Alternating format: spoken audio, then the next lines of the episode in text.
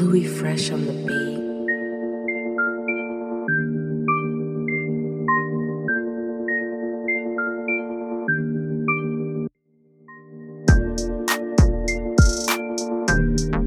Welcome to the All or Nothing podcast, where we bring to you companies that are here to change the game.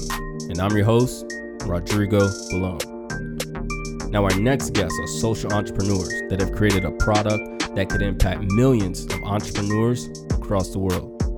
Now, if you've ever been to a developing nation, you probably come across people that are selling different products or food out of a portable cart. And millions of families still make a living this way, but there hasn't been much improvement in this area.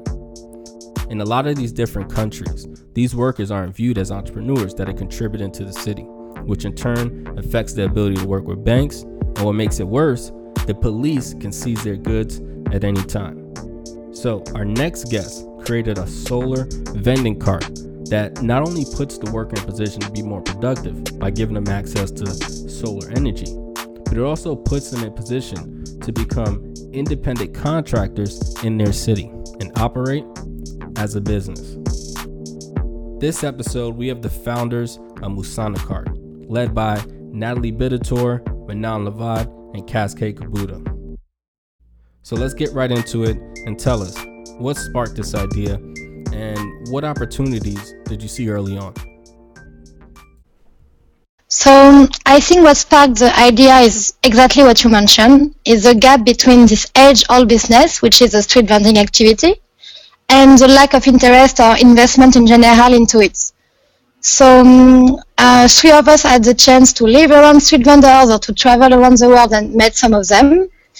And each time we have to deal with them, we see how these guys are very hard worker and they are like an essential part of the street landscape and urban landscape in big city, but yet they are not integrated into the system. Mm. They don't have the same benefit as someone living in the formal industry, uh, even though they represent like two thirds of the workers in the world.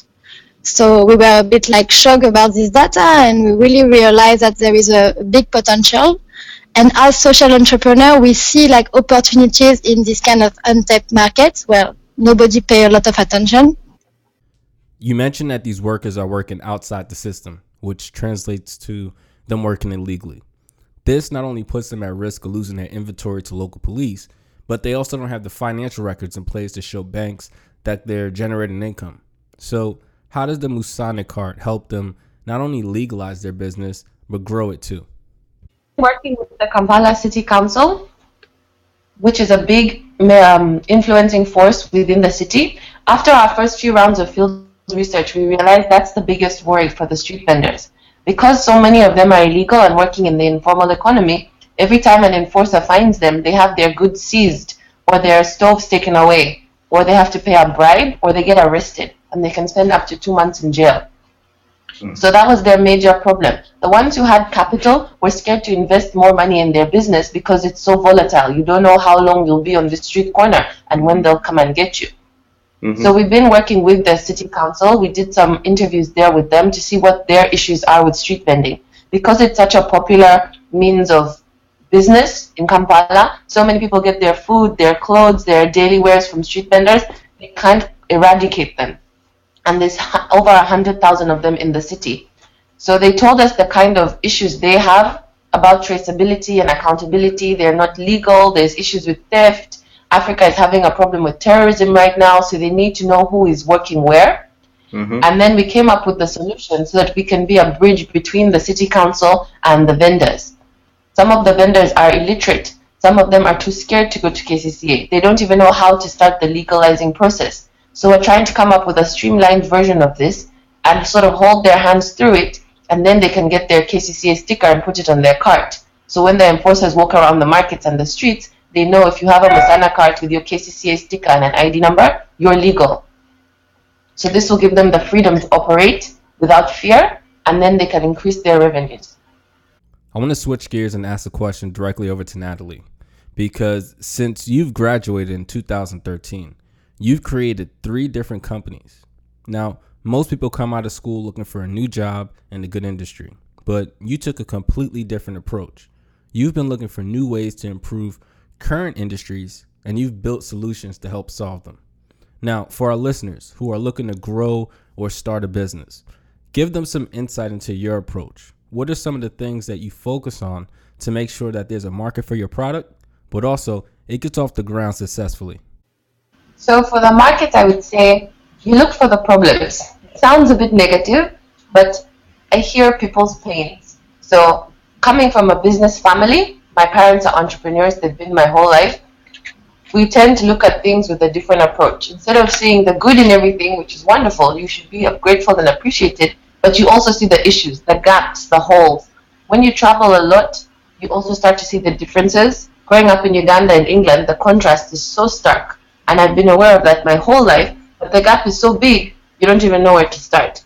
But once you start breaking it down into small industries or everyday things and like everyone's routines and things that people have to do often, you start to see where the holes are, where some countries have something and some don't, or where things are different but they don't need to be this bad. We never really looked at street vending as an example, but once we did, you see the problems. If you ask someone who does something every day, they know the most about it. So you can't come in from an outside perspective and think you see the issues that someone who does something every day does. You need to ask them their opinion. What do they like about their job? What do they find challenging? and then you start to see the gaps and the holes, and with a business background, you can sort of fill them up. Um, I would say about execution, a team has been the, one of the greatest helps with my different businesses. To have a different combination of skills and diversity with experience and passion within the team has been what's propelled the different businesses forward. You need someone who understands the industry because coming from a business background, that's the more generic side you need to know how to operate a business and think of the different departments and sort of put on the different hats. But you also need someone with industry experience who can sort of navigate the way for the business to go forward. You need people who are passionate and who are excited to do what you're doing. The dedication is something that I've been so grateful to always have with the people I'm working with.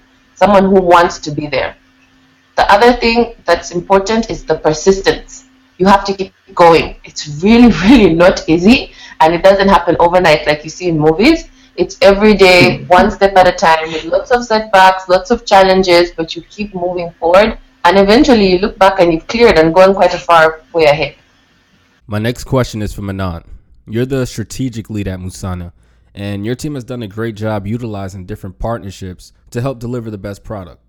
What advice would you give our audience when it comes to leveraging partnerships and the resources around them to grow their business?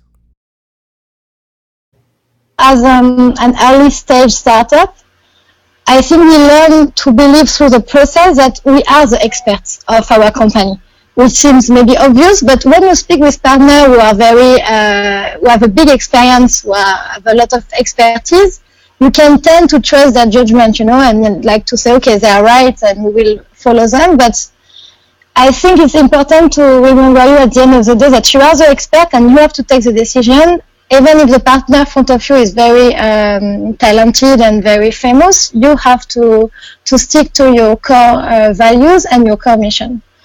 Uh, for example, we, we partner with uh, Design Without Borders uh, on the ground in uh, Uganda, and we we really like the partnership with them. Uh, they really help for the design. They they give us the expertise in terms of design, but we also bring them some stuff. So I think it's important to see this win-win relationship in a partnership, um, just to stick to your core vision and value. As a business owner, you can have a great product, but you still need to get it into the customer's hands. So I want to direct my next question over to Case K. You handle the marketing and branding for your team. And I assume that with this product, most of your customers are going to be coming from emerging markets. With that being said, those countries don't have the infrastructure and resources that developed countries have. So, in your opinion, what are some of the challenges and opportunities you see marketing in that type of commercial market? Most people in Uganda use feature phones and listen to the radio, not watch TV. 60% of population doesn't have access to electricity. We can't use the same strategies as we use in San Francisco or other developed countries. Mm. A great opportunity we have is the power of word of mouth within these small communities in Kampala. Once we build a positive brand image and raise awareness of Musana cards in one group, the news will be passed to others very quickly. Even though they have they don't have much access to electricity and the internet, they trust each other. So this way is very powerful for marketing. That was a lot of good information. I want to thank Cash K, Manon, and Natalie for being on our show. And if you want to hear more interviews like this, make sure you follow the All or Nothing podcast on iTunes, Spotify, and Tidal. That's a wrap for this week's episode of All or Nothing, where we bring to you companies that are here to change the game. And I'm your host, Rodrigo Balone.